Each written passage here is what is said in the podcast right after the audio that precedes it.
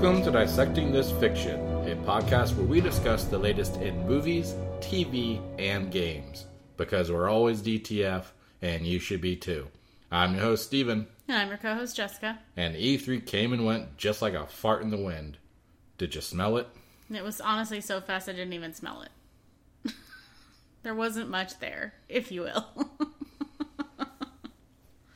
or was it silent I- but deadly?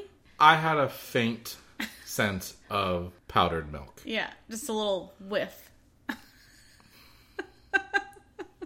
Albert milk. That's gross. Yeah, we'll be wrapping up our uh, last section. I don't want to say last half because Eh, I mean, it technically, technically, was. It was technically last half. the last two days of it. yeah, the last two days of E3, we'll be doing that a little bit later. There were like other shit later on, but it was I don't know, it was considered E3. uh huh. Um, but yeah, well, we'll be doing part two of our E3 breakdown. Yeah. So stay tuned for our gaming section to hear about that. Yeah. Unless you're sick and tired of it. Then I guess you're in luck. Yeah, you'll have a whole year to get over Yeah. it. Yeah. exactly. Hope everybody had a happy Father's Day though, yeah. uh, especially the fathers. Yeah. Ideally. Yeah. Wouldn't that be like a weird tradition if people were like, the father has to do everything today? It's like the opposite. Yeah, like Yeah. you. I'm trying to think about that. If it's like your day, right? Do Mm-hmm. you just get to do? Do you get the option to be like, go away? Yeah. I want my own day to myself. You should, but I feel or like is it it's, like obligation you have to spend it with the kids since it's about the idea that you are with the kids? Yeah, I have a feeling it's like it's about the kids, which is. Yeah. contradictory. Yeah. But you know, I was on Instagram. There was like some one of the meme pages I follow. Like one of the things they posted was like some chick. She was saying Happy Father's Day to herself because she was a single mother, and then like, of course, the comment board just like Lost it. went into a war of Yeah. whether you can say that or not, being Yeah. a woman, and vice versa. yeah. Had a little bit of fun reading some of the comments there. Oh yeah, I'm sure. I'll let you guys know if we ever get official verdict on whether you can or can't Yeah. celebrate a day Can like you, that. Can you celebrate the day if you are a cat dad? I mean, of course. Yeah. But we also need a special day for just cat dad. Yeah, we so need we cat can. dad you know, day. I need to have two days. right. Okay. All right. Got a good amount of news this week, so why don't we just jump in? Starting off with our new releases. This one on June 23rd on Netflix. There's going to be a movie called Good on Paper. And uh, it's I hope the reviews are. it's good on paper. The description made this movie sound good. Yeah. And I was gonna say the description does make this movie sound good. Um, okay, but it stars uh, Iliza Shlesinger. She's that like one of the one of the many blonde comedians on Netflix that we've watched a special for. Um, Okay. And Did not help me at all. and I but- know, I know. I was Okay. like, it narrows it down slightly. Um, anyway, so basically, the story is this woman meets a guy who seems perfect, and it's like it's too good to be true. So it's a romantic comedy. Yes. Okay. And it's like cat. It's not. I don't know if it's gonna be catfishing or not, but like it seems like it's gonna be catfishing. Okay. Yeah. Um, but it seems Well, like you it'll know, if they both bond over fishing Yeah. for catfish, be. Yeah. It seems gonna be more on the calm side of the rom com. Like it's more about her and her friend saying, "No, this is not a real thing. You need So, to take it down a notch." maybe there's like a new genre. Then they'll call it Yeah. a, a rom com. Yeah. Or what if it's a calm rom? Because the comedy comes first. Well, that would just imply it's a calm romantic. Oh, right. All right. Anyway, um, I found this other random one that I think you're gonna enjoy, but I might be willing to check it out with you. On June 25th, Hulu has something called False Positive. Have you heard about this one? No? Nope. Okay, so this one is a horror slash thriller. It's a woman who goes to a fertility doctor to get pregnant, and then everything's all like happy, yay, we're getting pregnant. And then she starts like seeing visions of like basically potentially the children there or from this situation are like demons of some sort. Anyway, there's some kind of like creepiness happening, and she's like doesn't. Be- eventually, she starts to believe that the doctor is not what he says he is, and something sketchy and like supernatural is going on. So, Okay. um, I'm not sure what you mean by the children. What children? um, I don't know. She saw like some kid's face like turned all like demony. Like in Just some the random doctor's kid. office? No. Well, she did. They have her like look over to her ultrasound, and she sees something. They don't Okay. show you what she sees, but Okay. then she later they show you they show her seeing some like random child. I think she might know the child. I'm not sure how she knows her. okay. Uh, and her face turns all like demony. Um. okay. Yeah. Well, maybe. I don't know. Well, you should probably watch the trailer instead of listening to my description because I feel like you might be more interested if you watch the trailer. I don't think I'm describing it very well. Is this a Hulu original? Um, I am not 100 percent sure. You originally found out it was going to be on Hulu. I originally so found out we'll it was going to be on. Hulu. Um, but I just wanted to point out that Pierce Brosnan is the fertility doctor. So, hella Okay. random. Haven't seen him in a while, but it's yeah, So is this a legitimate movie then? yeah. Justin Theroux Because he's been he's Is been the like- husband. Oh, oh, okay. So it's not like a no no name any. It's not like a Blumhouse. Okay, I just I'm just saying because he's been kind of in like lower tier Weirder, movies yes, lately yes. with the pandemic stuff. So Yeah, um, it's got some bigger name people in it. Um, okay, so I think it's wor- probably Alright. going to be worth checking out. then I will at least watch the trailer. Yeah, um, and then of course Loki's Loki episode three is coming out on June twenty third.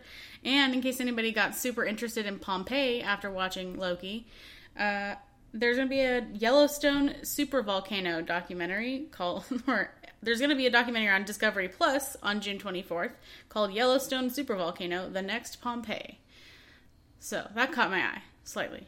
Okay, In case anyone's interested, good news is we live pretty far away from that. yeah. So uh, anybody in the area maybe go on vacation yeah, for a long time. forever. Yeah.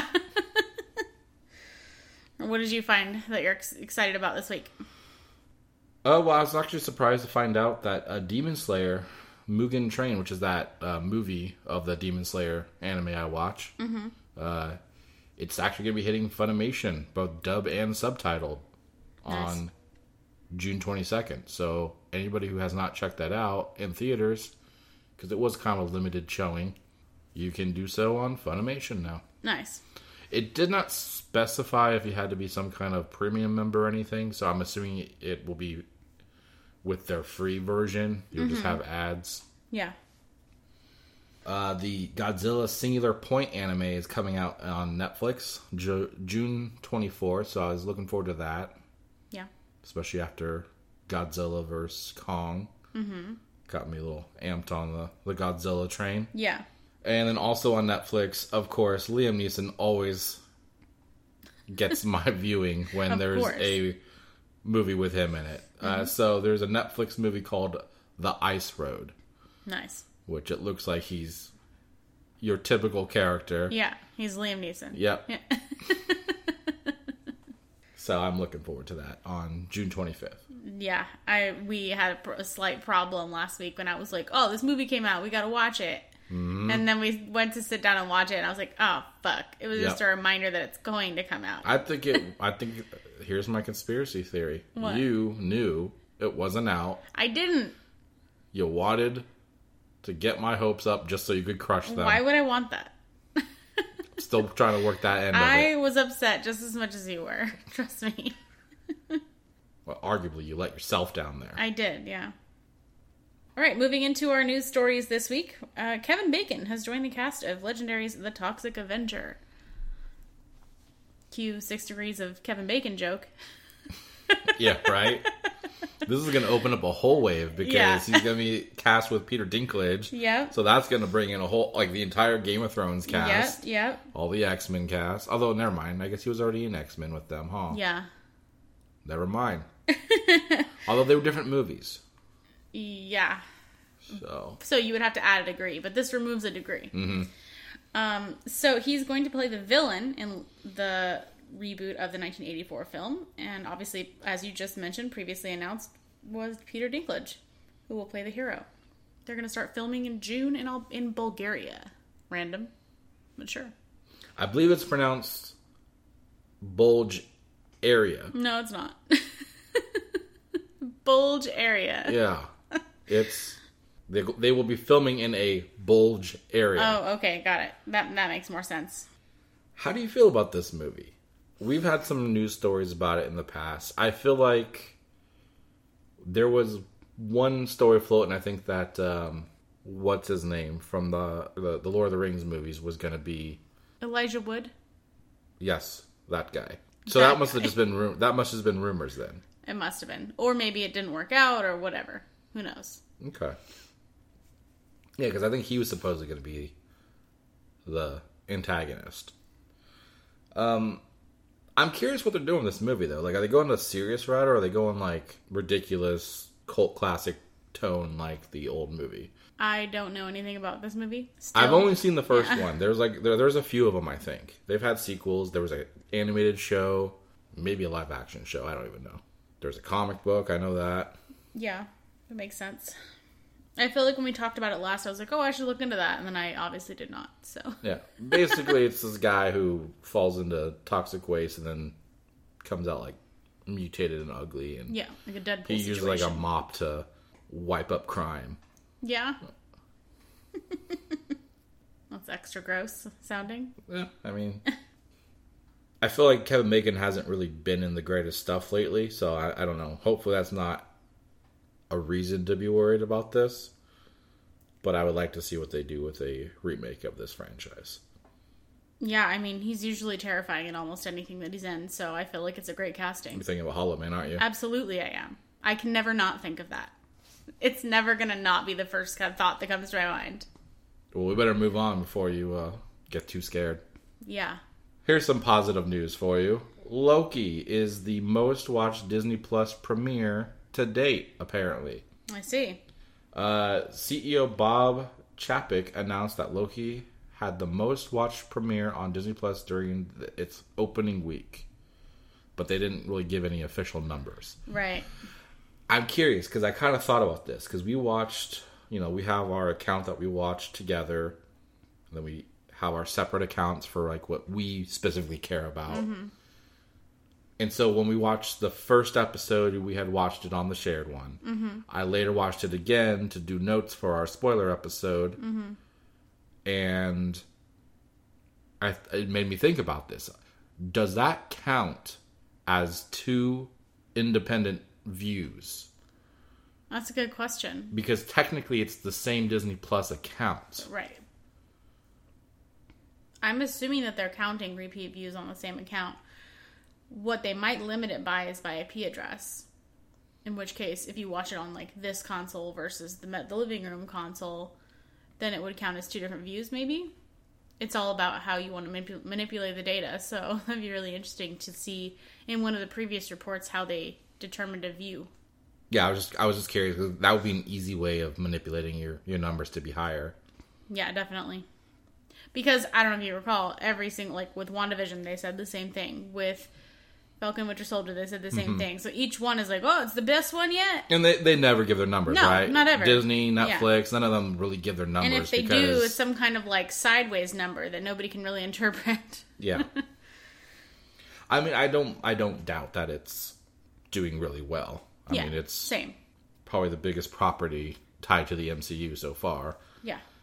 It'll be interesting to see what the numbers do if it if it continues to stay high or I mean, I guess it's only a six episode series, so people probably won't drop off that quickly. I feel like if anything they could probably go up because the closer we get to Black Widow coming out, people might be like, Oh fuck. I Okay. need to like start paying attention to this shit again. I don't know. Maybe Okay. I'm wrong. But Black Widow is also like set between Civil War and Infinity War, right? So True. Everybody who knows what happens in Endgame knows that this movie isn't going to have any like direct impact on the MCU, That's true. at least for the character. Right.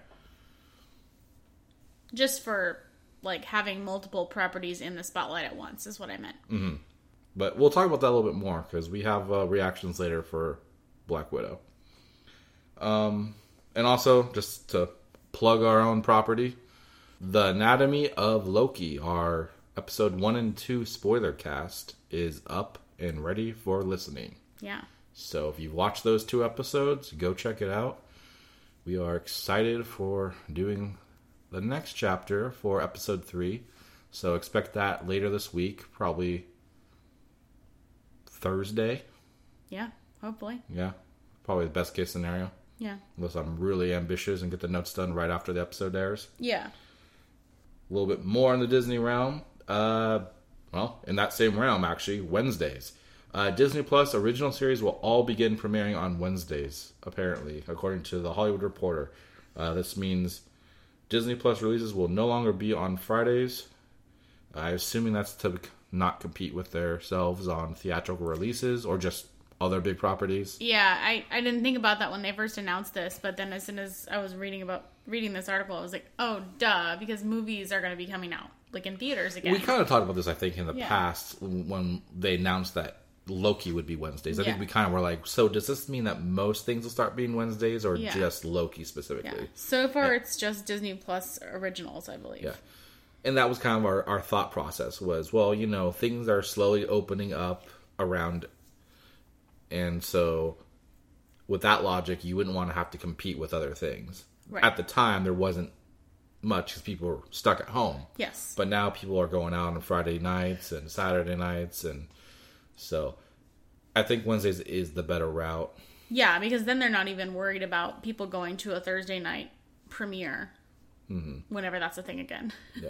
Although I wonder too, I guess if it's on demand though, why does it matter if they watch it that same day? I guess this is just because of the the stat that we just got, the most watched thing. Mm-hmm. Yeah. it's because you can now have those high numbers Mm-hmm. right off the bat. And people want to watch it the day that it comes out so they don't get spoiled, you know?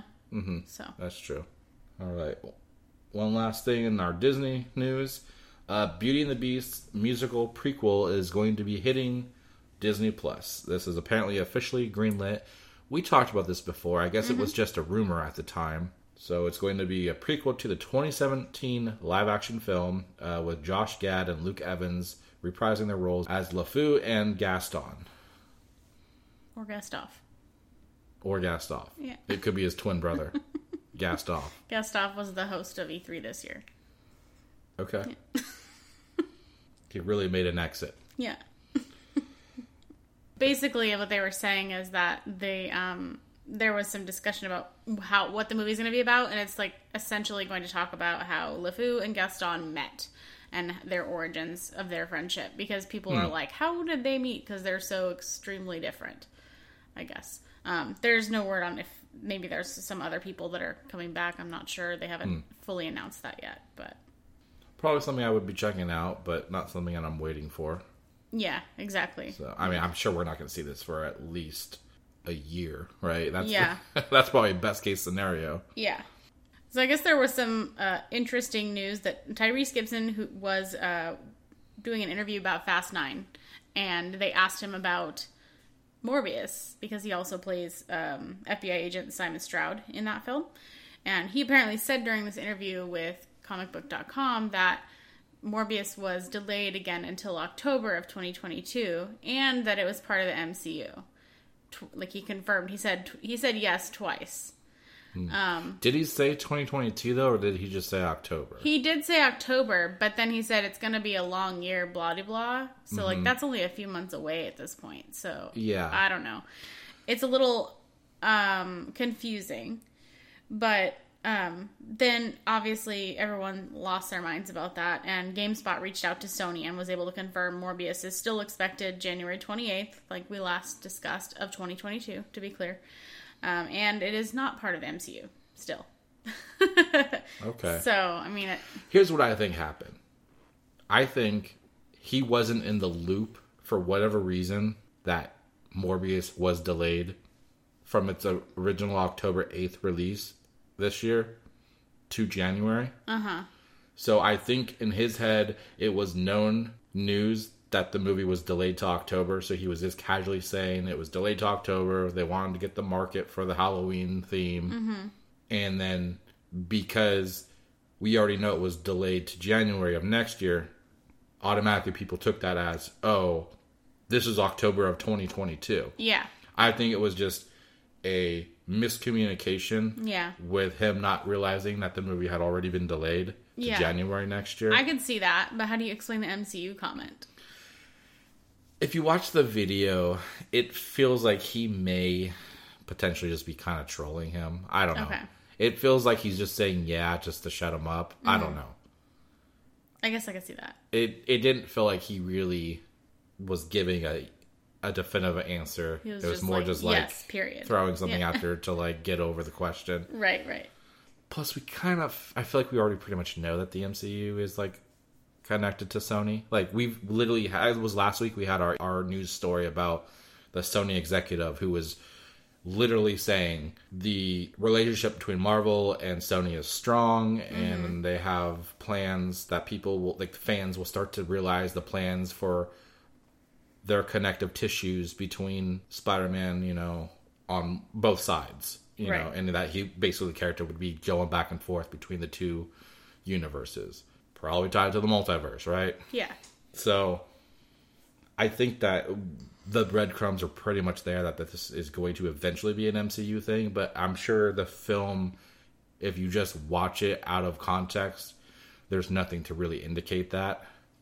Right. We did see that in that initial trailer last year that the the movie had Michael Keaton show up at the end, Yes. but he was not dressed up as the Vulture. So I think any word that the Vulture is in this movie is just assumption mm-hmm. because of the character or because, Because of the, actor. Yeah, that makes sense. We don't necessarily know who he's playing.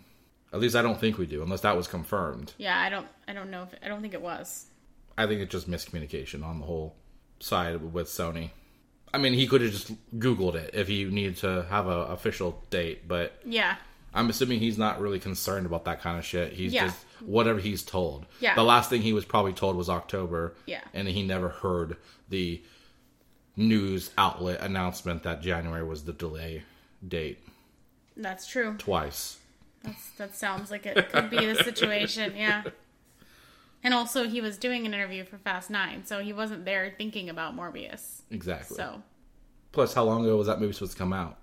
Like, like that's hundred years. probably like he like doesn't care. Yeah. He's been long paid for that film, Yeah. He's already spent or at that- least he's already spent that money. front for his role, and then Yeah. whatever he gets on his contract side for the performance of the film, whatever Yeah. I'm sure Yeah. is what's left. Anywho, I got some news about the Metal Gear Solid about the Metal Gear Solid movie coming up. Um, in a recent interview with Entertainment Weekly, the director discussed his enthusiasm for the Hideo Kojima cr- creative franchise and highlighted his interest in finding a way to adapt the active experience of playing a game into the passive experience of watching a film. So I interpret that to mean he's trying to figure out how to w- make this movie feel more interactive, like a video game, without being a video game yeah, which is an interesting idea, but I'm not really sure where we're going with that. Yeah. I don't know how you could really do that if you're not really Unless he's talking giving about the viewer any kind of control to do something. yeah, the, unless he's talking about like the 4D theater experience or whatever. Maybe I'm not even sure if that's still a thing after COVID though. The only thing I can think of is like they have things in the games like Snake would hide under a box if like patrol was coming through, uh-huh. and so that was like a part of the mechanic to to hide and keep stealth through the through the mission. Right. So I don't know, maybe he'll add some kind of a first person perspective where you're in the box Okay. and then you can feel like you're the character hiding. I don't know. It just Yeah. I can see that. Just doing some first person view for a, a decent portion of the movie so you feel like you are the character rather Yeah. than just watching the if, character. if you remember Doom, the first Doom movie, Yeah. did that whole. Yes. They had like a scene that was just straight first person gun view, which was supposed to represent like what you get in the game. Yeah. and like it was very action oriented, like Mm-hmm. looking left to right, shooting zombies as they jump at you and stuff like that. And yeah. It was fun, but it was cheesy, you know. Yeah. But I feel like that would probably be more of a video game feeling than what they could do with this. I just don't know how they could possibly do an interactive tone to a movie if you're not putting any actual interactive elements to it. Yeah. It does seem complicated. I mean, I know Netflix is trying stuff out like that, but like it just doesn't feel like it's really there, yeah. especially if this is going to be a theater experience. Like you said, the 4D would probably be the best scenario you could do, Right. but you can't do that everywhere. There's only select theaters that have something like that. Yeah. Hell, hell, I think I've only seen that in like Universal. Universal Studios or something. I don't know if I've actually seen a theater I have feel that. like they have it at other like at fancier movie theaters. I want to say they have one in the Bay, but I can't remember. I just feel like I saw it somewhere else besides Universal, and I was like, oh, that's a thing elsewhere. okay. But it's definitely not common. yeah, let's mm, go with that. mm, somewhere in LA probably has it in a Yeah. theater. As far as I'm aware, Oscar Isaac is still playing Snake in this in this film. So, uh, I mean, that's a good catch. So, Mm. Yeah. if anybody can give some kind of an element to really make you feel like you're with the character, I'm sure Mm-hmm. I'm sure he could do it. Yeah, true. I guess another thing that they could try is there's a lot of dialogue sequences in those games where mm-hmm. you'll have like a I'm trying to think what's called like codec or something, mm-hmm. and you see like somebody's face and they're telling you like well, what you got to do next in the mission, blah blah blah. Mm-hmm. They could try to do something like that where that kind of pops up on the screen next to what you're watching and kind of visualize for the viewer that's what he's looking at on his arm Right. or something like that or Yeah. his whatever device he has Right. kind of give you that UI element of a video game I guess Right. not so much the actual interactive side of a video game but mm-hmm. just the feel of going into a menu or Yeah. seeing something like that Yeah. That's a good point. That's a, a good possibility for that. When you select your weapon, it like scrolls through all these different things. Mm-hmm. So maybe they could try something like that. I don't know. Mm-hmm. Where you see him actually go through his weapons before he grabs something. I don't know. Yeah. They could do little things, but they're going to be limited just off the type of media Yeah. and how different it is. Yeah. Okay. Um, apparently, Neil Blomkamp uh, revealed concept art for what was going to be the Alien 5 film. Yeah. Of course, this was a big thing back in the day. I don't remember how long ago it was, but it it became dead in the water, and it's not a thing. They've obviously went on with doing their own sequels since this was uh, officially going to be a thing at one point. Yeah. So Blomkamp shared these concept arts on his Twitter. Uh, one looks like it's basically just some of the alien eggs in a research lab with some kind of Like monitoring sensors on monitoring them. sensors. It- yeah, like something you would put like on a baby or something Yeah. for their heart rate. They look like the things that you get in the hospital. They like stick like a Mm-hmm. an electrode or whatever to use. They can monitor you. yeah, Yeah. but only some of them are actually in casing. The other ones are just like out in the open on the ground, right? Like they Yeah. Are naturally growing Yeah. in the lab. Yeah.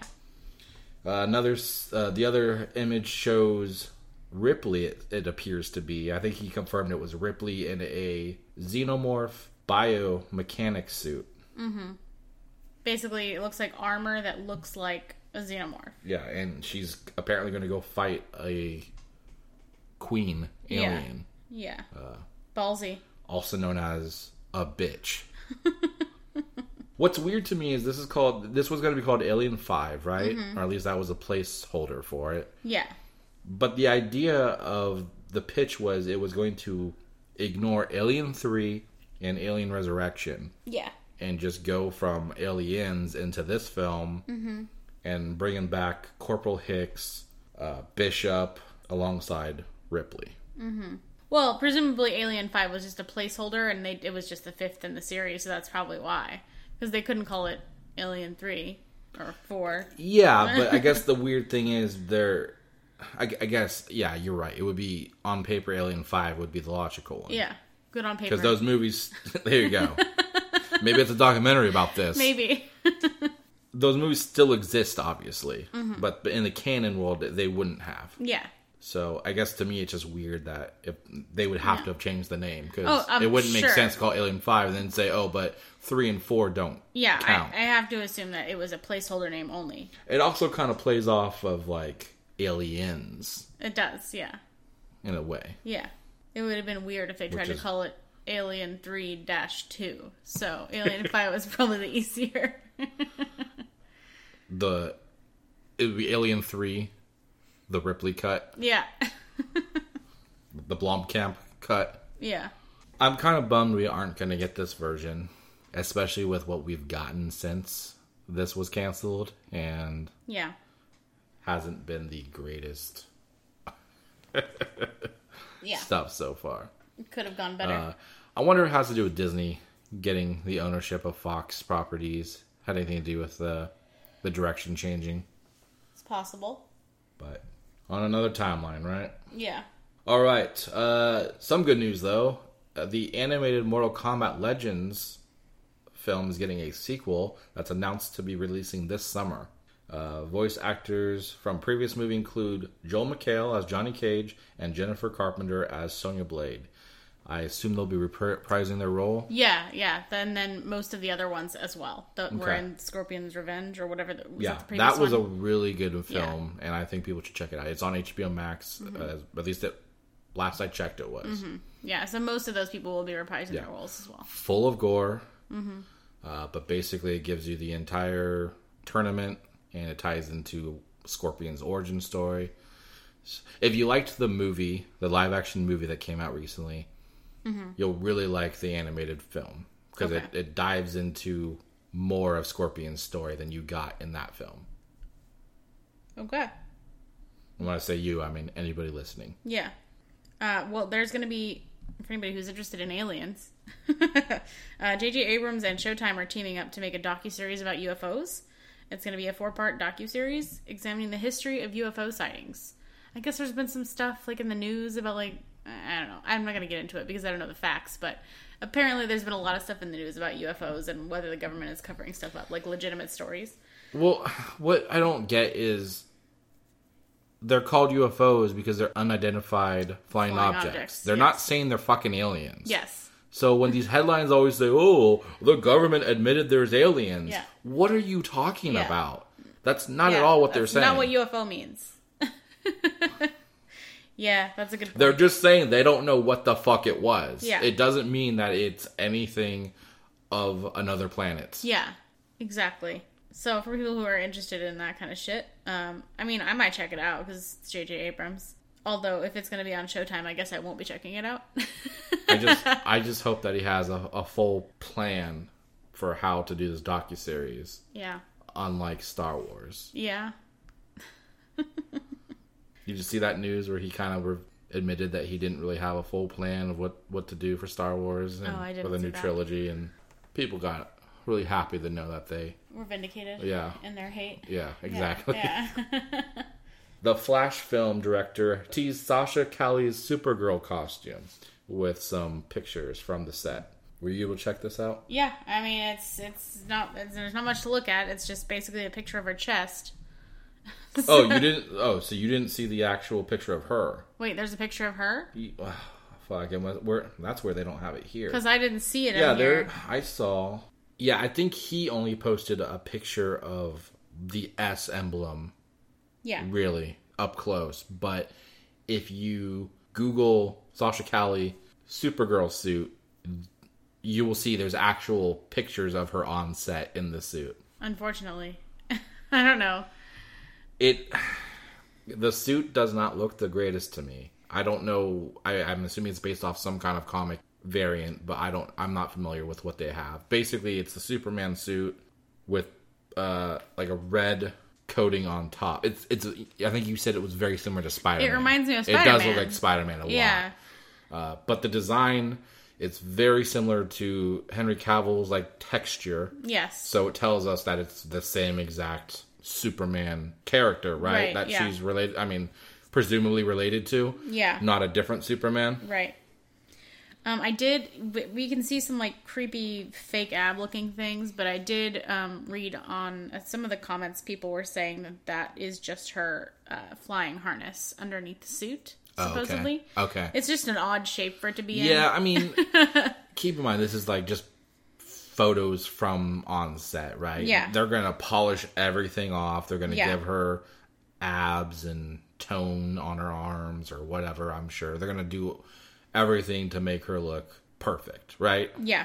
They do it with all of these characters. Yeah, it, that apparently, mo- like I mean, most of these superhero shots on set look like trash, and then they fix it in post, like you. So Yeah, yeah, it definitely doesn't look as good as some of the Photoshop uh, variants that we got of her when she was first announced to play Supergirl. But of course, those are going to be polished and whatnot. So we'll obviously get a much better look of her when they start putting out the marketing materials and stuff of Yeah, her character and- Definitely. and, on screen when in whatever trailer. I'm imagining she'll be in a trailer as like a quick little shot Yeah, I would think so. get people hyped up. Mm-hmm. Along with Michael Keaton as Batman. Yeah. Before we get into our reviews, uh, I wanted to talk about some of the social media, I guess, quick reviews, if you will, of Black Widow. So, not the full reviews of the movie, but people got to see screenings of the film, and they've given out their reactions. Very vague, but overall, it seems very positive. Mm-hmm. People are seemingly liking this film. That's not surprising. I mean, I think everybody's been. Honestly, I feel like people are going to be like, no, I like this, regardless of how they actually you think feel. it just like, well, okay? I, I was gonna say, do you think it's because we just haven't had a Marvel Yeah. film in a long We're de- time? we've been deprived since for what so long. 2019. Yeah, the bar is pretty low. But I guess at the same time, though, we are getting all these Disney Plus series, right? So True. Really, we haven't been deprived for those last six months. Yeah. But it is a different feeling to be in a theater watching a big blockbuster film Yeah. versus being at home on a smaller screen, Definitely. even if it's the same universe of characters. yes. So, yeah, uh, some of the the general senses were there's a lot of action. Uh, some people even compared it to glimmers of John Wick. Mm-hmm. Uh, others said that there's a lot of heart with within the characters in this film, and that it it was very very pleasant. Mm-hmm. And of course, people said there's a few twists, which you know. Marvel movie. Of course We're always going to have a twist, Yeah. right? Yeah. The thing that really stood out to me was that they somebody even uh, referenced the end credit scene being really shocking. What's shocking to me is that they would even give screeners an end credit scene. Yeah. You think they would just not have that to avoid that being leaked Yeah. To anybody? Right. I'm surprised they even said it. I Unless agree. what they're giving them is not the real thing that they're going to give the final film. Yeah, that's possible. And if that's the case, what we get better be better than what they got. Of course. But yeah, I mean, I'm looking forward to Black Widow. I, I was, I think, long before there was any concept of this film looks good. Yeah. Um, I have been avoiding social media. I haven't been looking into it at all because I really just don't Mm-hmm. Yeah. want some asshat to spoil it. the um, I believe the embargo is up for the full film for people to review and like basically have spoilers in their review. Uh-huh. Uh, June 25th. Why can't they wait until the the movie's out? That's what bothers me. Well, now I'm saying it, I wonder if they can't have spoilers. I mean, I guess they can't really stop you from having a spoiler. Yeah. I mean, if you're like a like a nobody blog, how would they stop you, right? Yeah. How would they know? How would they know? um, but yeah, embargoes are up. I think June 25th. Yeah. Movie's not out till July 9th for us, right? Right. Doesn't it come out earlier somewhere else, like a week before? Or did I make that up? Oh, you might be right. Am I thinking of other film? to be honest, I don't know. Okay, it doesn't matter. I think the UK might get it earlier, but I I don't quote me on that. Okay. But yeah, I mean, I was saying that I would pay sixty dollars for this fucking film on Disney Plus if they were to put premiere access, right? Yeah. Uh, not knowing that theaters would be open and we'd be capable of seeing it in theater instead of Disney Plus. So now we're going to go that route Yes. without paying, which I guess is only thirty dollars. Yeah. But yeah, I'm definitely looking forward to this one. Me too. All right, let's get into our reviews this week. Uh, here's how our rating system works. If we hated something, we'll burn it. If it was just okay or we're neutral, we're going to test it. And if it was pretty good, we're going to slice it. If we absolutely love the shit out of it, we're gonna dissect it. And if all of us dissect it, we're, We're DTF. DTF. Okay. First up, we checked out Sweet Tooth, the new series that came out to Netflix June 4th of this year. It's the fantasy drama series based on the comic book of the same name by Jeff Lemire. And basically, the premise is a massive disease hit the world called the Sick. And at the same time, babies started being born as animal human hybrids. um, and it's a post-apocalyptic situation going on. In in it seems, uh, at least as far as we've seen. Yeah, Yeah. yeah. We're what? We're on episode five of eight. Yes, so we've seen four of them, and it seems like everybody's in like a, an apocalyptic rural situation, but there there definitely seem to be cities. it feels like The Last of Us. Yeah. it really does. Uh, everything about the environment that they're in, Mm-hmm. you know, everything's grown over by agriculture, Yes. and it just it really feels like a Last of Us apocalyptic environment that they're in. That's one thing I do like about this is it you can really feel the world that they're in. It's Mm-hmm. not just like they're on a street that they made look like one. Like you feel it in the environment. Right. Exactly. Um, so actually, I wanted to shout out the actor who plays the main character, Gus, Christian Convery. He, I don't know, I don't think he's in much of anything else, but he does a good job. I feel like I think it's worth mentioning. He plays a half human, half deer boy who is raised in the woods, um, and he wants to find his mom. That's pretty much mostly what seems to get him in trouble. Yeah. I really hope his sister isn't Bambi because he's Yeah, going to He's have for not a treat. he's gonna have some bad news coming He's gonna have a bad time. yeah. Um, Will Forte plays Pubba, Gus's father.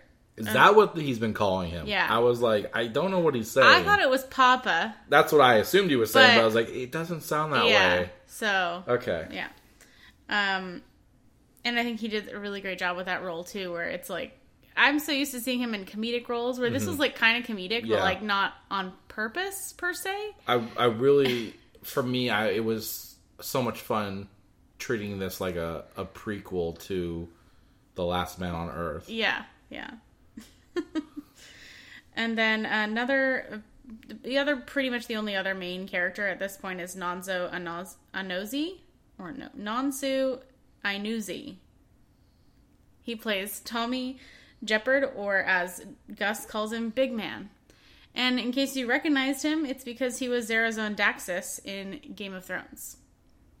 I didn't recognize him at Oh, okay. all. I did. I was trying to figure out why I knew him. and then I don't even know who that is on Game of Thrones. So okay. I just struck out on He both was ends. one of the like big leader guys in um the fucking place where it was like an Khaleesi- early season. It was whenever she was over in the. He was like one of the, uh, like rich guys over in the place where she got all the people that are following her. Okay, I mean can't you're, you're just wasting your time. I don't Okay, know. I it's just fine. don't know. So, uh, so far, I am enjoying this series. It's definitely a very interesting concept, and it's got a lot of statements about humanity and our effects on the Earth. Um, It had a vibe to me of like The Happening. Hmm. That I haven't seen that. M Night film where the plants release like a chemical that cause people to commit suicide, and Oh, it's wow. like them sending them a message to treat like the environment better. Dark. Yeah, such a ridiculous film. Yeah. I think I've told you about it before. Yeah, I feel like you've mentioned it before. It just like the idea of like the message is like I mean they haven't really straight up said this, but the tone to me is like the environment, the planet is like teaching society a lesson Yeah. for how it's The treated. The planet is Stella, and she's getting her groove back. Yeah, okay. but like the science behind the whole plot of this just does No, not make any sense. You have sense. to stop. Like yeah, you can't possibly. if you're hybrid science. of animals, so like do you, then how do you reproduce? I mean, they couldn't, right? Hybrids They'd have to reproduce with another hybrid of their same animal gene. But that's the thing. Even like hybrids in society today, like a mule is a half Yeah, horse, sterile, half right? donkey. They're sterile. They Yeah. can't reproduce. Same thing with the liger and the Okay. whatever, the zorse. All those hybrids that exist. I don't even know what that is, but zebra horse. okay. Yeah. Now, in retrospect, I should have known that. I didn't know that was a thing, though. Yeah, it is a thing for some reason. Um, yeah, so they're all sterile. So I don't. I mean, obviously that also gets the point across with Earth trying to get her groove back. Like, hey, stop reproducing. Also, you know. But Mm-hmm. Yeah, so I guess it kind of works in Mm-hmm. the Earth's favor in that case. I think the most crazy thing about this show is that it was released this year. yes. Also, it makes It's literally about a pandemic. Yes. That wipes out a huge portion of the population. yes, yes. I also wonder. I feel like that was this supposed to be released earlier, and they were like, "Yeah, no, no, no, no." It no. had to have been, right? And Yeah. then they just were like, you know, it's been long enough. I Let's think it's okay at this point. Yeah, it'll be a fine. Yeah. What's really crazy to me is this is a DC based comic, from what I understand. Yeah, And Robert Downey Jr. is an executive producer on it. I saw that. Yeah, He's switching sides. yeah, It's confirmed. He's he's gonna be the next next Batman. yeah. um, so I this does make me interested in checking out the comic because I'm curious what other kinds of crazy stuff Mm-hmm. could happen in there that isn't going to happen on the screen. It does seem pretty dark, huh? Yeah. For what it is. Like Yeah. I, I was like I feel like it's supposed to be a family friendly, but it's really It- not. It's not. It's not all. Yeah. It's very. Uh, there's a lot of sad stuff that happens in it, mm-hmm. but for some reason it's still not super depressing because if you, it's so unreal. It's not like real life. There's so many. It's so far removed from our current daily situation. I mean, with pandemic accepting, Mm-hmm. accepting, um, it's uh, it's easy to disconnect and not feel Yeah. like, oh, this is personally affecting me because you don't see human animal Yeah. hybrids walking Well, around. the character too is so like oblivious to the world. He's so optimistic at the idea of just like, oh, I just go over here and then I'll find my mom, right? Yes, It's like yeah. he doesn't understand that there's this whole world full of threats. Yeah, not only is he, I want to say he's an, a 10 year old boy, boy deer hybrid. Mm-hmm. Um, he also was raised alone in the woods by his dad and has never seen another human. Mm-hmm. And all he had to learn from was his dad and his dad's books and all that. So uh, there's not a whole. He's extra naive, not just like simple 10 year old boy Yeah. naive. Yeah. He, he's he was homeschooled. yeah, he was super homeschooled. Like He never saw another Very person. limited textbooks. Yeah, it's like the Harvard of homeschools. So yeah, there's it's a there's a lot. There's some things about that are frustrating. Seeing his interactions with the world, Mm-hmm. you kind of get mad a lot. yeah i'm enjoying it though i i think that i i'm kind of like what you said i i kind of am curious about the comic now mm-hmm. and i'm sure they have like a compendium or something out there that's probably sold out right now because that always yeah. happens with these kind Yeah. of things Yeah, so but yeah i will definitely continue the show i'm very curious about the universe that it entails it's getting really good now with kind of where they are and the characters that he's met and Mm-hmm. shit that's going down yeah, um, i kind of feel like i see where it's gonna go but i don't know i'm not sure if this is something that would get like another season i guess yeah. I guess it just just depends on the the source material right. how well it does with Netflix. Mm-hmm. But um, I'm enjoying it. It would definitely be. I'll I will dissect it. Nice. Uh, I am slicing it because I, I, I liked it a lot, but I did have a lot of problem with like, why are you doing that? You know, like I just got frustrated a lot with the character. Okay. Yeah, Um, I get what you're saying. Yeah. Yeah. Yeah. Like the. the typical 10 year old boy behavior, Yeah, but yeah. like worse. Yeah. So, um, I, I had some, I did get mad at the character quite a bit, but uh, overall I did really like it. So I'm going to slice this one. Okay. Sounds Okay. good. So check that out on Netflix. Yes, and let us know what you think. Um, I checked out the new movie Fatherhood, released June 18th, and this is on Netflix as well. And it follows a single father, played by Kevin Hart, in his struggles to raise his daughter alone. Um, it's re- based on a 20 based on a 2011 memoir, Two Kisses for Maddie, a memoir of loss and love by Matthew Logelin who it's based off of. Obviously, it's like a um, that's who Kevin Hart plays Matthew Logelin, and Melody Hurd plays Maddie Logelin, the daughter, in the age that you see the most of her in. There's obviously like a baby and a toddler, and there's a few different ages, but the main the main plot line takes place when she's a little bit older, and that's um, that actress. Um, this movie was so sad at some parts. it was like a, such a, a wide ranging uh, spread of emotion. There was a lot. Of, there was like because he's a widower, and they show how that happens, and he's trying to do the best thing for her, but also not just give in and move back home, basically, because he, as soon as it ha- everything goes down, the his wife's family and his mom and they're like well you need to move back home like you're not going to be able to do this and everybody just was immediately like you can't you're not going to be able to do it and so that was really sad to see um, and he was like nah fuck that i'm going to do it you know and like just because you said i can't like of course i can't but i'm going to because i'm her dad you know and so I, it was nice to see And or he's stubborn. yeah and he's stubborn yeah Sounds like might be some stubbornness yeah, there. a little bit of stubbornness. Um, but he like it's interesting to see how he manages to raise this daughter in a non-conventional way. They and there's like little things that happen, like poker night between him and his buddies, and his daughter's there. Like basically, they start playing poker with cookies instead of chips, and then yeah, there's a funny thing that happens with that. But um, he does some really weird shit that you're like, there's no way this is gonna work out, but it works out, and she's like a really well-adjusted, fairly well-adjusted child, considering. Um, and so it's interesting to see the the family relations and and how how he gets through that and how they get through it together. There's obviously some trials and tribulations as there's always going to be. Um, so it was actually a lot more sad. I mean, I don't know why I didn't expect it to be sad because I read this the like description. I was like, oh, widower, that should be fine. Um, so it was more sad than I was expecting, but it was also there was a lot of really funny, typical Kevin Hart humor, um, and like heartwarming stuff. So it was a decent Father's Day film to watch. Okay. Yeah, So sum it up, fatherhood yeah, is sad. yeah, So all those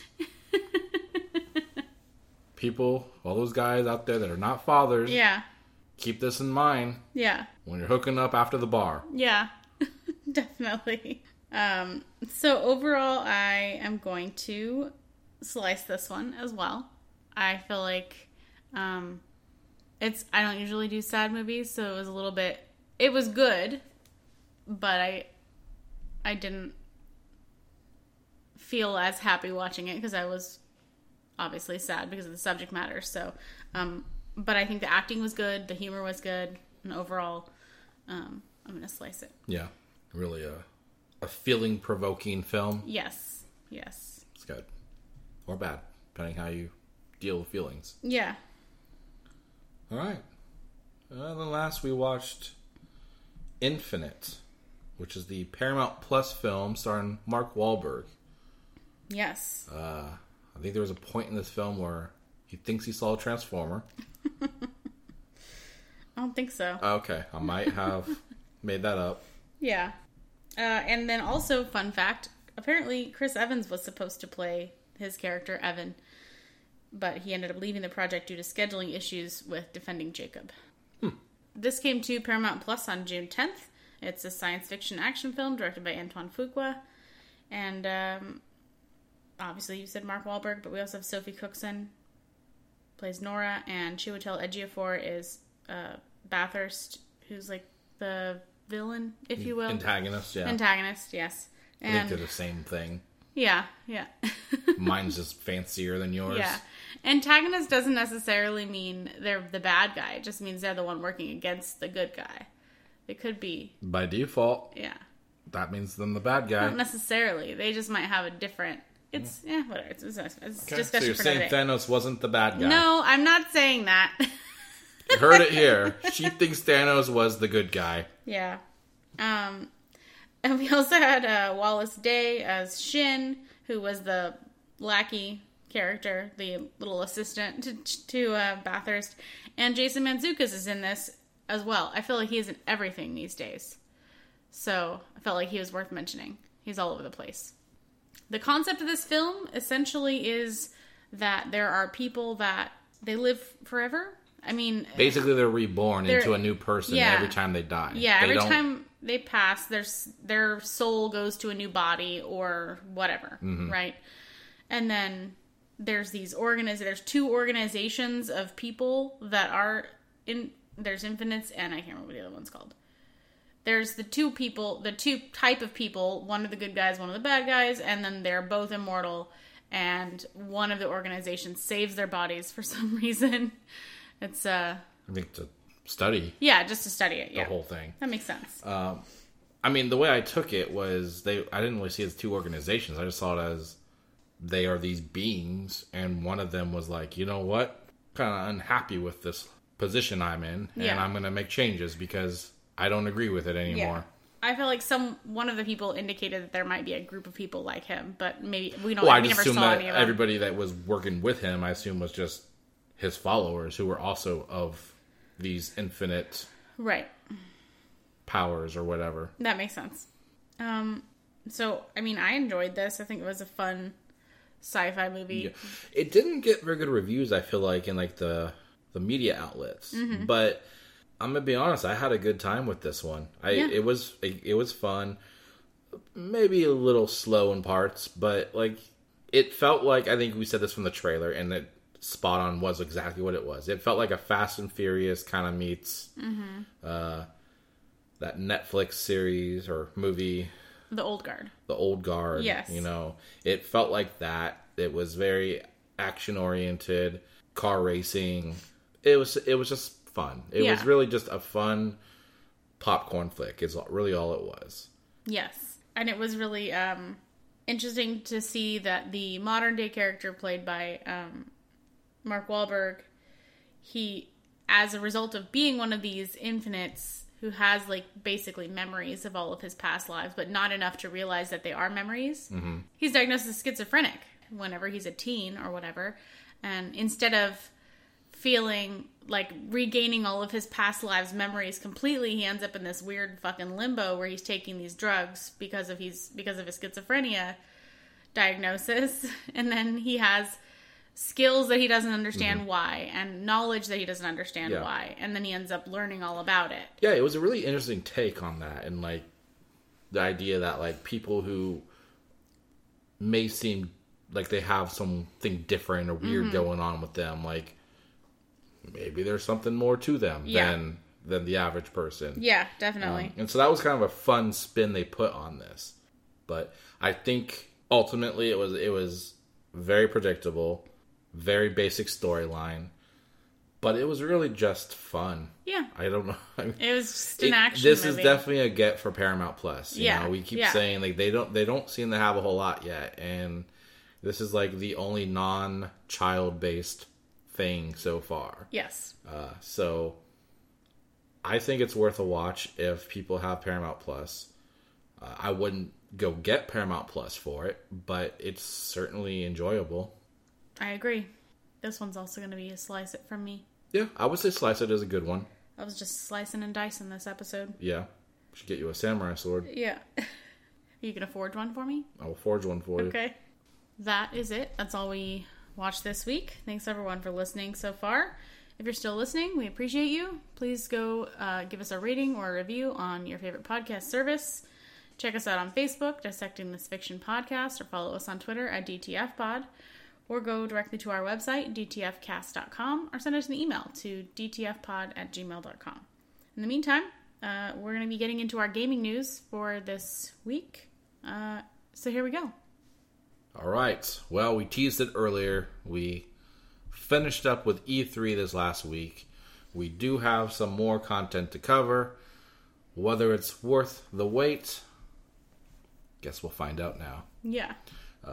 But before that, we do have some new releases I would like to go over for this week. Uh, looks like Switch is pretty heavy here. Not so much on the Xbox or PlayStation side, uh, but Switch has Worms Rumble coming out June 23rd, and that's just the newest installment in the Worms franchise, which I did not know still existed, Yeah, to be honest. I didn't.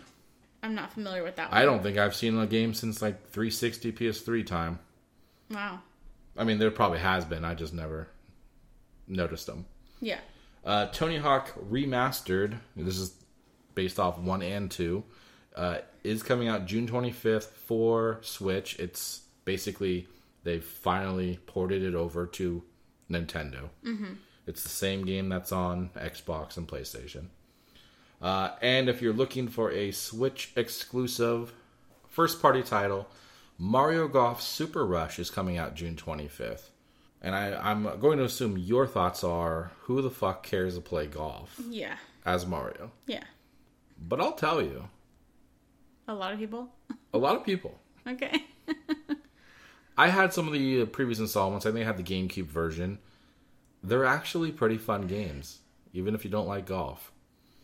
Uh, we'll talk about it a little bit more, but they actually announced this with some new modes and stuff for the E3 stuff. So we'll, we'll get into that a little bit later. Okay. But that also comes out June 25th. Uh, multi-platform Dark Alliance comes out June 22nd. That is a RPG co-op experience, I believe. Uh, Legend of Mana is coming out on PS5 and Switch June 24th. That's a remake of the original. Uh, and Scarlet Nexus is a JRPG, I believe, coming out June 25th. That's one that's been pretty hyped up the last Yeah. six months or so. All right. Um, and just kind of in the same vein of releases, not coming out anytime soon, but they were in the news as announcements. Tetris Effect is coming to PS5 with crossplay uh, in late July. So this is going to be the version that came out on Xbox uh, not too long ago called Tetris Effect Connects, I believe, or Okay. Connection, something like that Right. which is an updated version of the PS4 version slash PSVR version that came out last year or a couple years ago. We have the game. Yeah. But by doing this research, I found out PS4 owners of that version from a few years ago will get the download for free for this game. If you have a PS5, you will be able to play it Very cool. with the multiplayer added and all that cool stuff that they've done with the updated version. Nice. So, probably check that out. Yeah. Uh, also, this is a game that I really enjoyed on Xbox. It's called The Medium. I think we did a review for it a while back. Uh, it's coming out to PS5 now. It's no longer an exclusive to the Xbox. So it is going to be coming out September 3rd of this year for PS5. So anybody who has a PS5, I really recommend this game. It was a lot of fun. It felt very Silent Hill.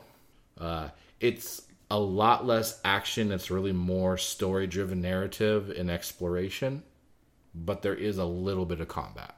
Would you compare it to Control? Yes, but less Less combat? combat. okay. All right. I'm interested. Yeah, much less combat. Okay. Good. I mean, Control is about combat, I would say. Is it? Okay. I feel like people describe that as not being primarily about combat, so that's why I was. Mm, I could see why, because it's less combat than your typical Yes. game in a survival horror Yes. franchise. Yeah. But this is even less than that. Even less than that. But okay. not that. That's not to say that it's not a good game. Okay. I guess it just depends on the experience you enjoy. Yes. All right, let's jump into our E3. You know, we've teased it enough. Yeah. Let's talk about it. Um, we're gonna start off with Capcom. Man, we were we were disappointed with some of the uh, developers in our last E3 breakdown. If we're comparing E3 to a fart in the wind, Capcom was like the wet part of that fart. Ew. the grossest part? I, I guess the most surprising part, Oh, okay. and not in a good way. so was it a shart? Yeah, I guess Capcom is the shart of farts. They okay. They announced like what f- I want to say five things ish, and none of them were all that exciting.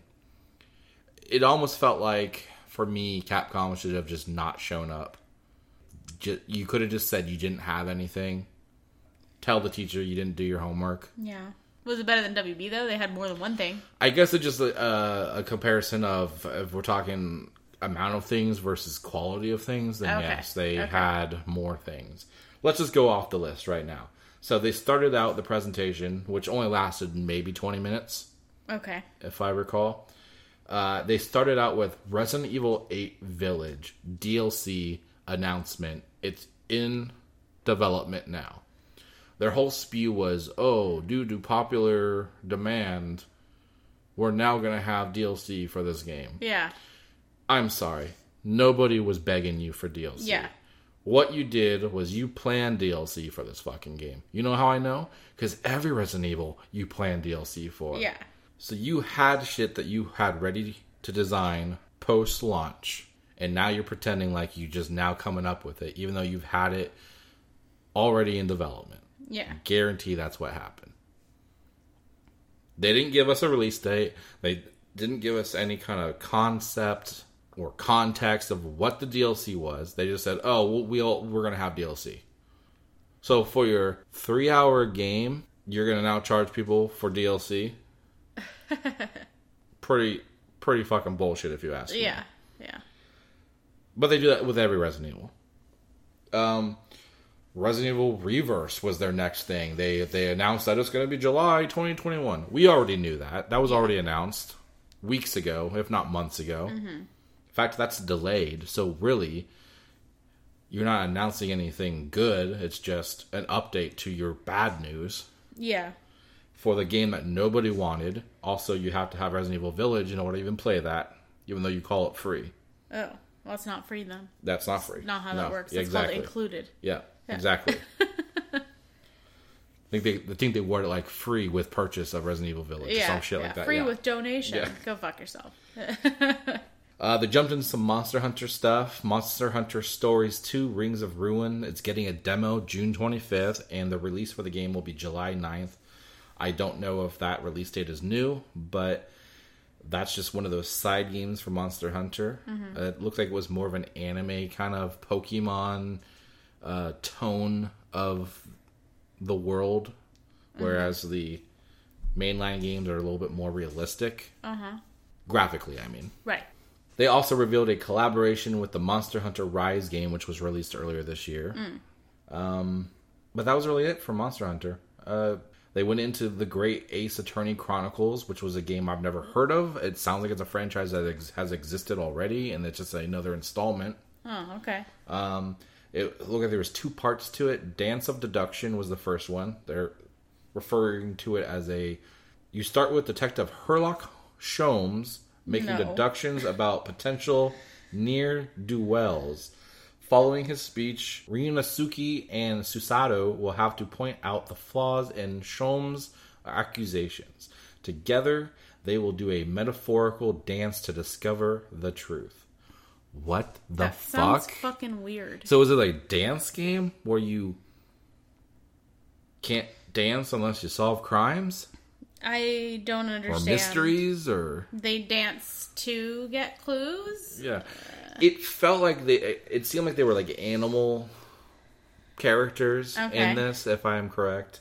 Uh, the other part of this was called summation examination, and it will be seeing players examining the jurors' statements and find conflicting ones and sway the jury in your favor.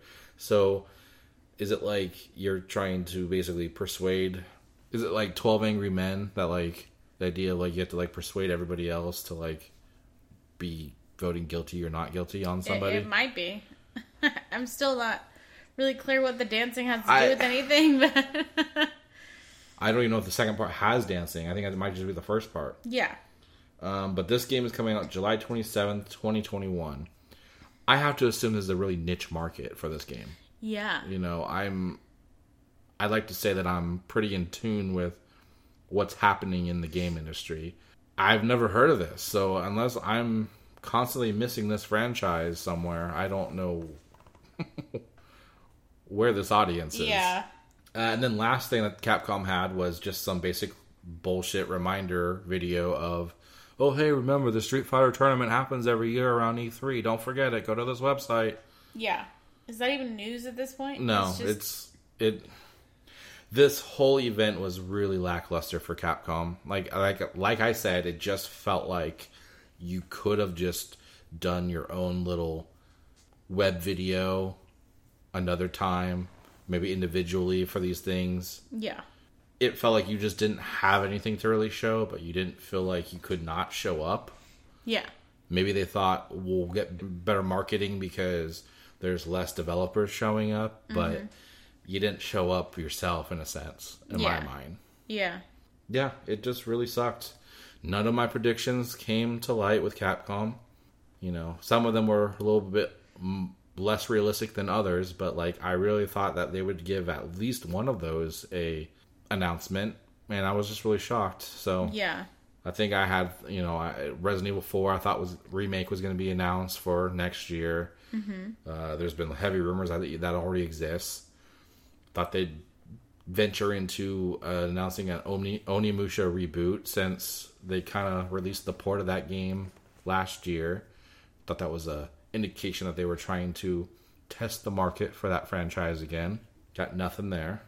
So Sounds like Capcom told you to go fuck yourself. yeah, it sounds like Capcom's like, "Do you like to dance and judge people?" no, Capcom, I don't. Well, I got the game for you. it sounds like you don't. Yeah. Uh, you know, you brought up WB having just one game. Bandai Namco came to compete with that. They did? Yeah, so they showed up with what I was surprised by not being anything anime related, which is like their thing. Uh, they focused solely on Dark Pictures anthology House of Ashes. We talked about this a little bit. I think it showed up in the Xbox Bethesda event. Um, so it's based on the Iraq War in 2013. A group of soldiers uh, show up to this basically a, a hidden temple to discover shit happening there. Uh, there's apparently going to be over 60 unique deaths possible in this game.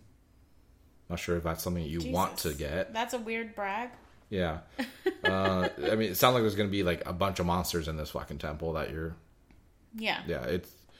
Uh, the whole point of the game is going to be like full of jump scares, and they said there's to be new levels of jump scares in this one compared to the other two games that they've had.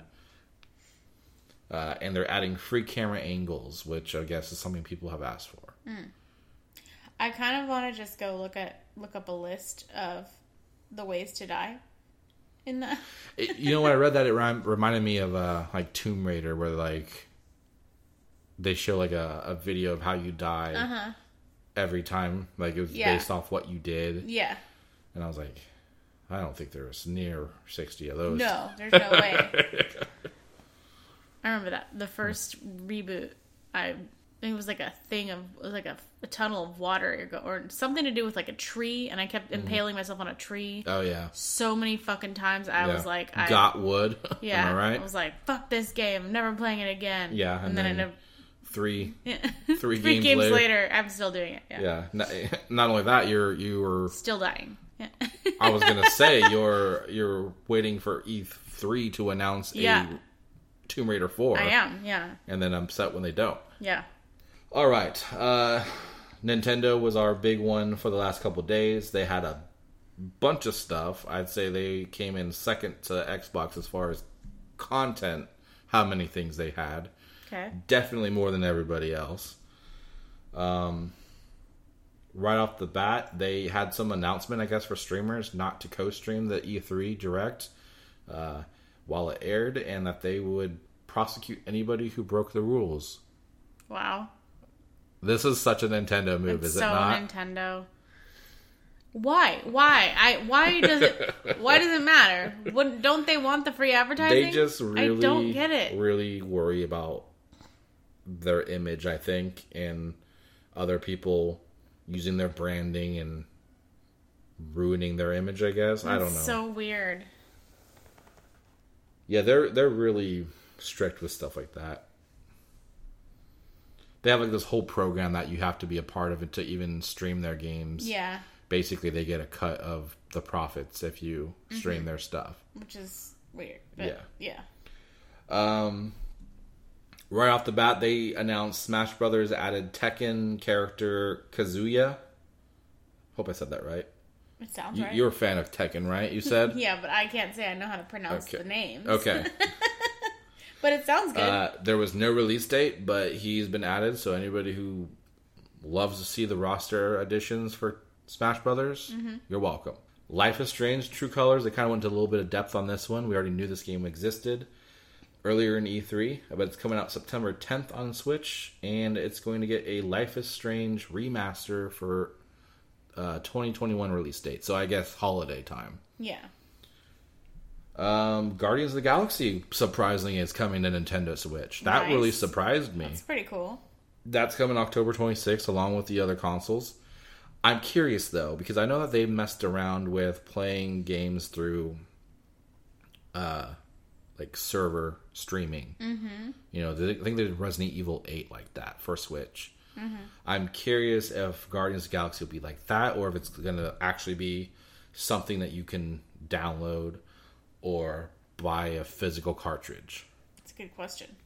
Because it doesn't look like a game that they would be able to have on the Switch, but they do have Doom, so who knows? Uh, Worms Rumble, we, we announced that release date. That was shown here with some gameplay. Uh, another game, Astria Ascending, looked like a some kind of RPG game. Two Point Campus was announced for a 2022 release. We have the Two Point Hospital. I won in trash uh, game. Yeah. Xbox, whatever thingy. yes.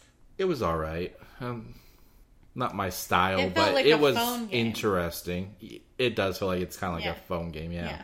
Uh, Super Monkey Ball Banana Mania was announced, so this is for the 20th anniversary of the franchise, and that gets a October 5th release, and it's an exclusive to the console. Okay. Uh, Mario Party Superstars, October 29th. This looked like it was just a com- combination of a bunch of different Mario Party game types. Mm-hmm. Not so much something new. Okay. I was a little unsure on what exactly was the announcement with this because I feel like we already knew about this, mm-hmm. unless I'm thinking of a game that already came out on Switch. Uh, the big shock was they did not have Metroid Prime 4. That was also one of my predictions that they were going to show a little bit of something besides a title. Mm-hmm. After how many fucking years? I know they had a reboot of the of the development, but you don't have anything yet. Yeah, it's a little surprising. But what they did show was Metroid Five, and they called they called it Metroid Dread. So this is getting an October eighth release date, Okay. and it's a 3D side scroll version of Metroid. So it's based off the original Metroid franchise. Mm-hmm. Prime is a first person variation, where this is the more traditional ones. Like me and my brother were playing Yeah, uh, at the cabin. Yeah. That was a Super Mini, I think it was Right. Yeah. and they, they went into the detail on their uh basically it looks like this kind of stalker system like these whatever these entities are they kind of stalk her Yeah. they stalk her right. and they stalk her and chase her down Mm-hmm. uh, and looks like there's different types for each area very traditional metroid you navigate the areas Where you have to like go back to area yeah, multiple you're gonna have times. to go back and forth Yeah. and be able to open up doors and stuff. It looks fun, but man, was I disappointed that we didn't get a Metroid Four. I Yeah. mean, Prime Four. If you have time to make another Metroid, why don't you have time to focus on Metroid Prime Four? You know what I mean?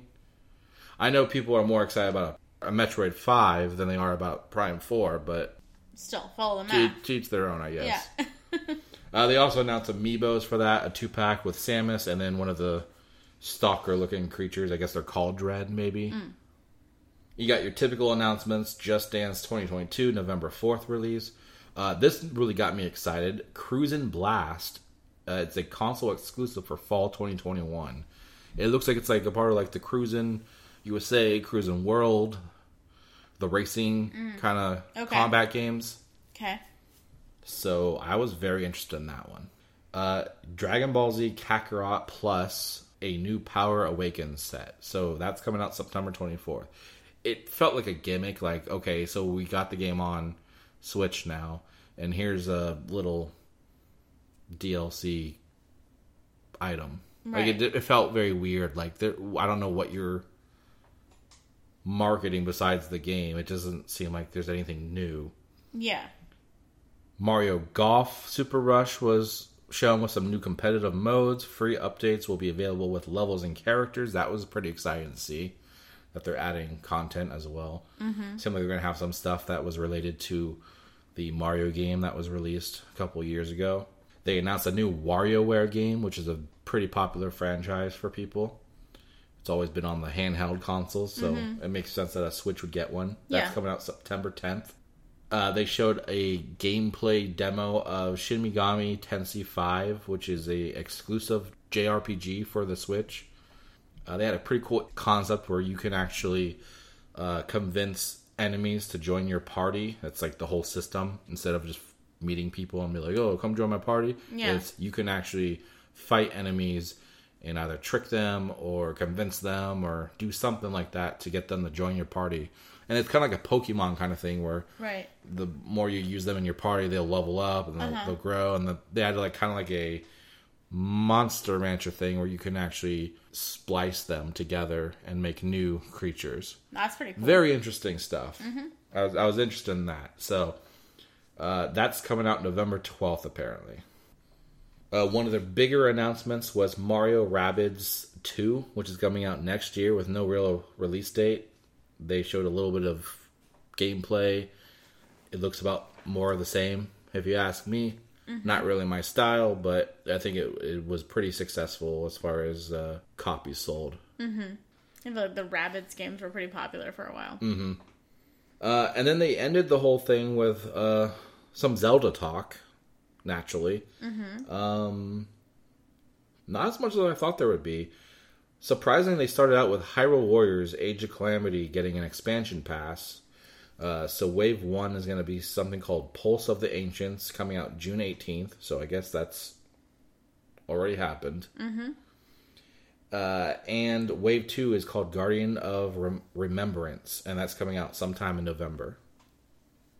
And then they, they kind of went into detail with some of the stuff that you're getting in it. It looked like you were getting like a motorcycle for Zelda to drive, and Oh, okay. it looked like a horse hybrid motorcycle thing. Sure. Some new areas, it looked like. Cool stuff if you're into that game. Yeah. Um, and then, of course, they kind of went into a little bit of Skyward Sword HD coming out July 16th. Really, it was just kind of remind people that they're bringing that game over to Switch. They're doing a little bit to it, but not a whole lot. That's a game I never got to play, so I'm kind of interested in buying it. Uh, and then for Zelda's anniversary, they had a Game and Watch Zelda edition where it gave you Zelda 1 and 2 from the original Nintendo a Game Boy Zelda version, not the Game Boy Color version, the original one. Mm-hmm. Kind of stingy, if you ask me. Yeah. And some new little mini game that you could play as Link, themed after Game and Watch. That's cool. Uh, and then, of course, their big thing with Breath of Breath of the Wild 2, they showed some gameplay, some new mechanics. It looks like now they've introduced like a whole sky aspect of the game. Okay. where you can fly and go into areas that are in the sky now. Oh, okay. You played more of the game Yeah. than I did, so Yeah. if that already existed, I am unaware. There of it. was one place where you had to kind of like float from one peak to another, but like it wasn't truly a sky city. okay. It's like on peaks. So yeah, so now they have like like the goblins and stuff are able to have little flying ships and stuff that you can go Oh, onto and yeah, that's fight definitely them there. that's definitely new. okay. Uh, so it this is the first update we're getting on the game in two years. Okay, mm-hmm. pretty ridiculous. yeah. Uh, the physics and time mechanics is basically the new stuff that they showed. Was pretty interesting, uh, but it felt like it was stemmed off of what they've already done in the first game. Mm-hmm. And then they gave a 2022 release date, Okay. and I feel like that's surprising when this is a game that's based off something that you already had an entire engine built for, and the game has been out since the start of the Switch. So that's like yeah. what five years now. A little surprising. I feel like that's five years, taking their right? sweet ass time. I think so. And I think it's five years. I might I might be time traveling too far. I don't know. At least three, Everybody's right? time travel. It's at least three years. Yeah. No, it's five. If I'm wrong, let me know. Uh, but this still felt like a dead dove situation for me. This Yeah. game is not out yet, or not going to be out this year. Yeah. That's I'm I'm, sorry. That's just by that. surprising to me. Yeah. I feel like it's been long enough that we should have had a, another game. Yeah. So uh, that was really it for E3. Um, I mean, they had some other things. There was some indie stuff. There was a cool game that was like about dog and cats, like shelters. Like you run them and stuff, and then you the the, the profits from those games are going to go help actual rescues and stuff. It was pretty fun stuff to hear. So there's some indie stuff I'm interested in looking at for Switch. Overall, this was a very lackluster year, huh? Mm-hmm. I mean, the pandemic, obviously, sure, Yeah. lower expectations, but really, I feel like the only contender that really brought a presence this year was Xbox. Mm-hmm. I, I agree. They had so many good options and so many different enhancements to things that already existed too that it really wasn't much of a competition. Yeah, I, Nintendo brought stuff, but it just felt like a lot of it we already knew about, or it wasn't that exciting because it was just like something that was on another console, and now it's just coming to Switch. Exactly. Smash Brothers, cool. You had a new character, but you always add a character every few months, right? Every it feels five like minutes, yeah. Metroid probably the biggest announcement for that, and to me that was overshadowed the, by the fact that you didn't have anything about Metroid Prime Four. Yeah. Yes, do I want Metroid Metroid Five? Yes. Am I going to buy it? Most likely, but I would have rather hear that you're really hard at work on Metroid Prime Four, and this is what you've got to show us finally. Yeah. Overall, I, I would say, yeah, Capcom was a burn it for me.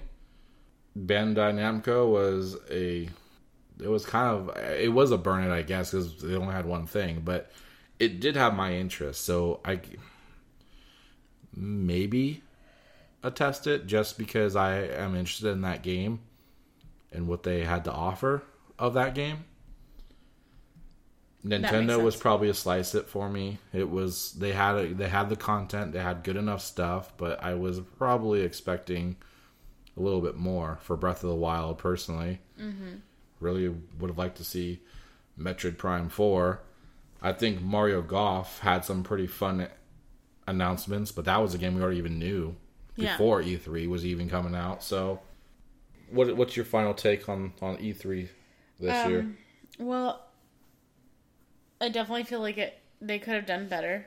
I know that we were in a pandemic last year and all that, but I mean, if anything, you'd think that would give you time to work on presentations or ideas or brainstorming for how to make this better. Yeah, exactly. So I'm kind of surprised by how short it fell. or if you know you don't have a good concrete layout for E3, don't waste the money Yeah, on it this is the perfect. because it's not cheap. It's the perfect opportunity this year to be like, yeah, we're not going, and nobody's gonna think anything. Sony twice. hasn't gone for the last three years, right? And Mm-hmm. it's not hurting them. It's really not. Yeah. They're doing their own state of plays. Like, you guys can do that too. exactly. I think E3 is slowly dying. I don't think we'll see it in the capacity it is in the next few years. I think it's going to be a much smaller scale thing for more indies and smaller developers. Well, I'm glad we got to go while it was bigger. Just Yeah, to have yeah, the it- experience. and I think that's kind of a part of what really kind of sucked for it this year too was like knowing what kind of experience it is, and then what you're seeing on the screen, and then not only that, you're not even seeing as exciting stuff announced as you you've been seeing the last few years when Yeah. you go right. Mm-hmm. But you know, in the vein of E3, Bethesda was there with Microsoft. They announced their Starfield game is going to be coming out exclusive to Xbox and PC. Uh, so, getting into our news, our first story is Pete Hines, uh, the lead at Bethesda, apologized to PlayStation fans for their feelings of Starfield exclusivity on Xbox and PC. So he's For their not. feelings. He's not apolog. This was a thing that. So he apologized. This is what he said. He said, if you are a big fan of stuff we make and a game that we are making is no longer available on your platform, I totally understand if you are unhappy or pissed. I get it. Those are all real feelings and frustrations. All I can really say is I apologize because I'm certain that's frustrating to folks, but there's not a whole lot I can do about it. Okay. So it doesn't sound like he's apologizing that it's exclusive. He's apologizing that people are impacted by the fact that it's exclusive. Yeah, I'm sorry that you feel that way. Exactly. Which I don't know if is like it, It's I, I it's get like a loophole, I, can- guess, that you are apologizing that's I can- exclusive, but you're like saying you're not. I yeah, don't know. I can see people being upset by it, but I also feel like it's um he's acknowledging people's feelings. He's Yeah. like, yeah, yeah, I get it. So basically, what happened was he did this. Social media, both sides. PlayStation people were like, "Yeah, you better apologize," you know, and then Xbox people were like, "Why the fuck are you apologizing?" Yeah. Um, I read one thing where somebody compared uh, what Xbox is doing with Starfield to uh, what Sony did with Street Fighter, Spider Man, Final Fantasy, other games that became exclusives to the console, and they weren't even owned by Sony Yeah. at the time. And the person was like, you know, we never got one developer apologizing for those games. You shouldn't be apologizing for this. And then Pete Hines actually responded to that person and said, I'm not apologizing for exclusivity. I don't have to do anything. Some of our fans are upset slash angry, and I'm sorry they are. This isn't wrong or weird. It's acknowledging how they feel. That's it. That's my whole point. So Yeah. in that sense, good on you because you're trying to guess and be inclusive. Yeah. You, you know, I you're saying understand. I understand you can't play where you want to play, and that's out of my control. But just know that I care about how you can't play there. Yes. But the reality is, like, that is kind of true though. Like, you know, there are games that are just exclusive because that's just the way the industry goes, and it's certainly a different response than what Scott Amos had over the Avengers announcement of Spider-Man being exclusive to Sony for that game, right? Yeah. When people were upset when it was only going to be on PlayStation, what did he say? For those players who absolutely want to play as Spider-Man, you have the option to do so on PlayStation. Yeah. Basically just saying go fuck yourself. Go fuck yourself. Go buy a PlayStation if Yeah. you care. Yeah. That was such a dick response. So I, I see both aspects, but like as someone who has both consoles and I see how Xbox seems to get treated shittier Yeah. when it comes to exclusivities for Yeah. third party games. Uh I get it. And so in that sense I get why people have no sympathy for people on PlayStation. right. But they technically have PC. So it's not like you can't play it if you don't have an Xbox. No one's saying you have to go buy an Xbox. True. And also, I'm pretty sure you can use your PlayStation controller on a PC. Yeah, I think you can. Yeah. I just thought it was interesting that that was even a thing that happened, but in the context, I get it. Yeah. All right. Well, in the vein of Xbox, uh, they are apparently doing really well in Japan, uh, specifically the Xbox Series S. Uh, Microsoft is selling really well, and they've seen a lot of improvement in that in that region. I'm not surprised that the Series S is selling. If any, I'm assuming that means it's doing better than the Series X. They're like really big into like organization and compact things.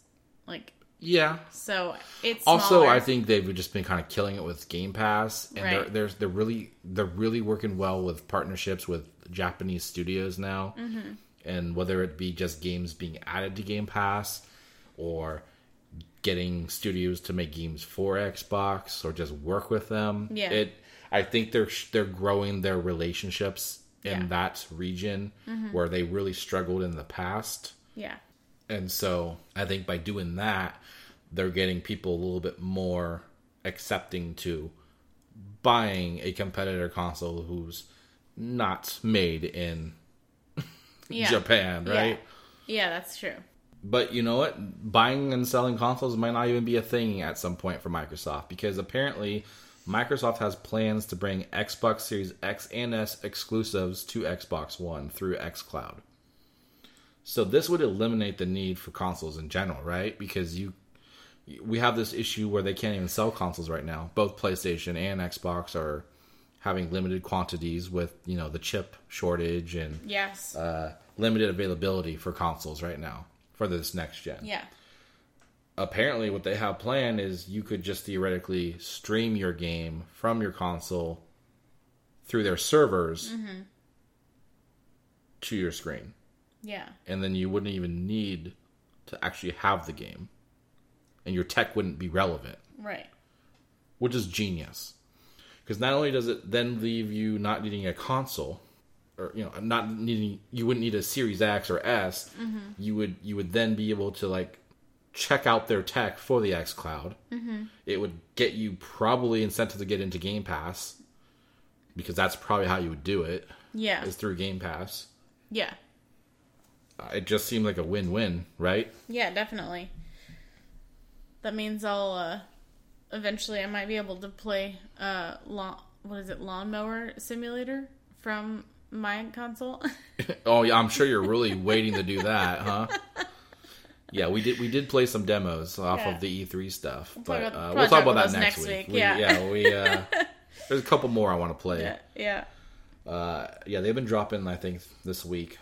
Yeah, I mean, it's just another example of Microsoft really leaning into that streaming side of the industry, right? yeah, of definitely. the market, Yeah, they're leaning where hard. where you don't see PlayStation really focusing on that. Mm-hmm. So I think that's going to be a really strong point for them.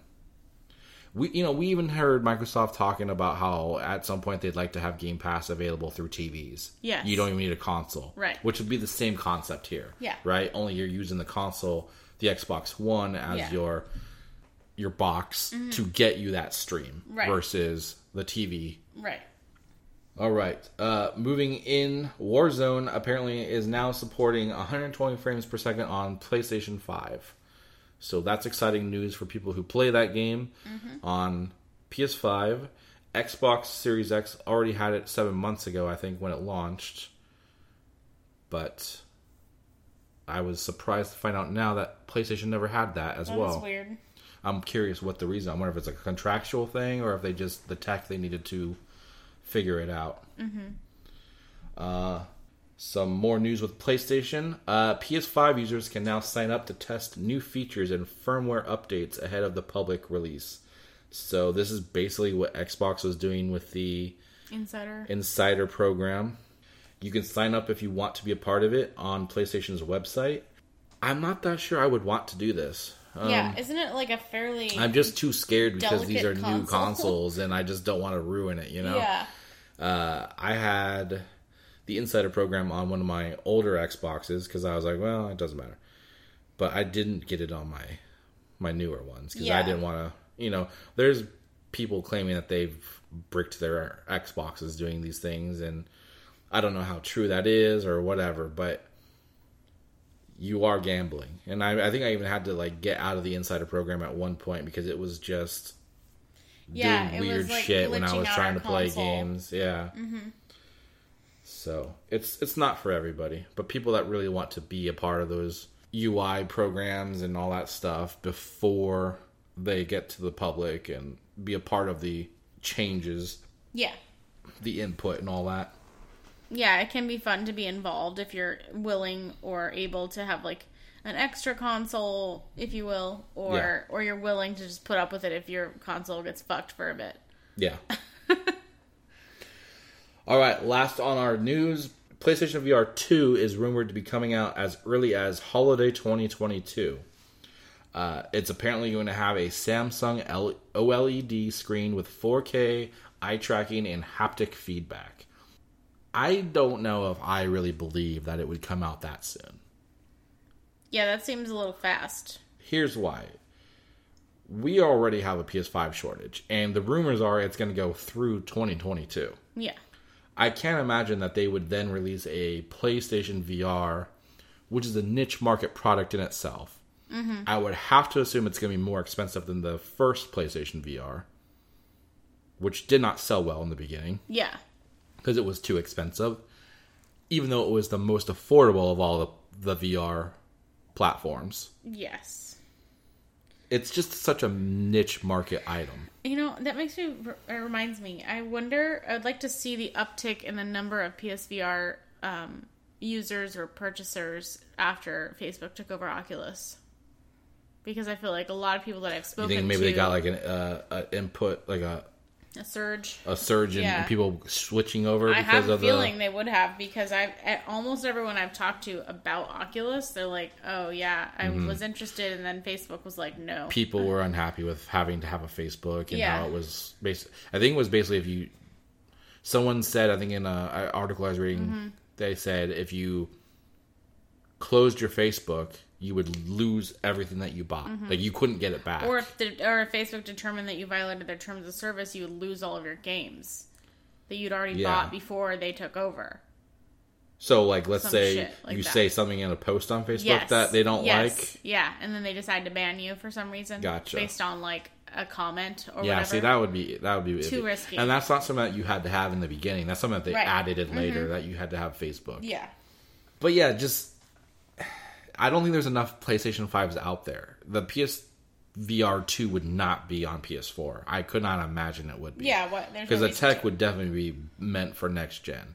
But if they're struggling to sell on PS5s, I can't imagine that they're going to have a high stock of PSVRs that they're they're going to expect to be able to sell as well. Yeah, Maybe if they did some kind of holiday bundle, maybe. but I mean, seeing like a thousand dollar price tag is probably what you're going to see, right? And is Yeah. that really something that people are going to be interested in in paying up all at once? Not me. Yeah. I mean, I'm I'm I'm interested in a PSVR too. Yeah, yeah. You already have me sold because I love my my VR. Yeah. Uh, it's very limited in in some aspects, but from what the the patents and all the like rumors we're hearing of the PSVR two, it, it sounds like that's a lot more smooth experience. Mm-hmm. But I just can't imagine it would be anywhere close to 2022. Yeah, that seems way too soon. All right, that's uh, it. I did finish Ratchet and Clank. Uh, however, we had so much stuff with E3 this week. Um, I'm just going to save it for next week. But I did play it completely. If you're dying to know what my thoughts are, feel free to email me at dtfpod at gmail.com or hit me up on social media, dtfpod on Twitter. And I will gladly give, you, give you my impressions on it. Yes, he will.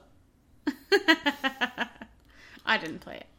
Uh, so yeah, definitely thank you, thank you everyone for listening. We appreciate you. Uh, please take some time to go leave us a rating and or review on your podcast service. We would appreciate it very much. And uh, check us out on all the social medias that he just said, as well as our Facebook, Dissecting This Fiction podcast. And um, you can also see us on our website, dtfcast.com. Thanks everyone for listening. That's it for episode 97 of Dissecting This Fiction. Bye bye.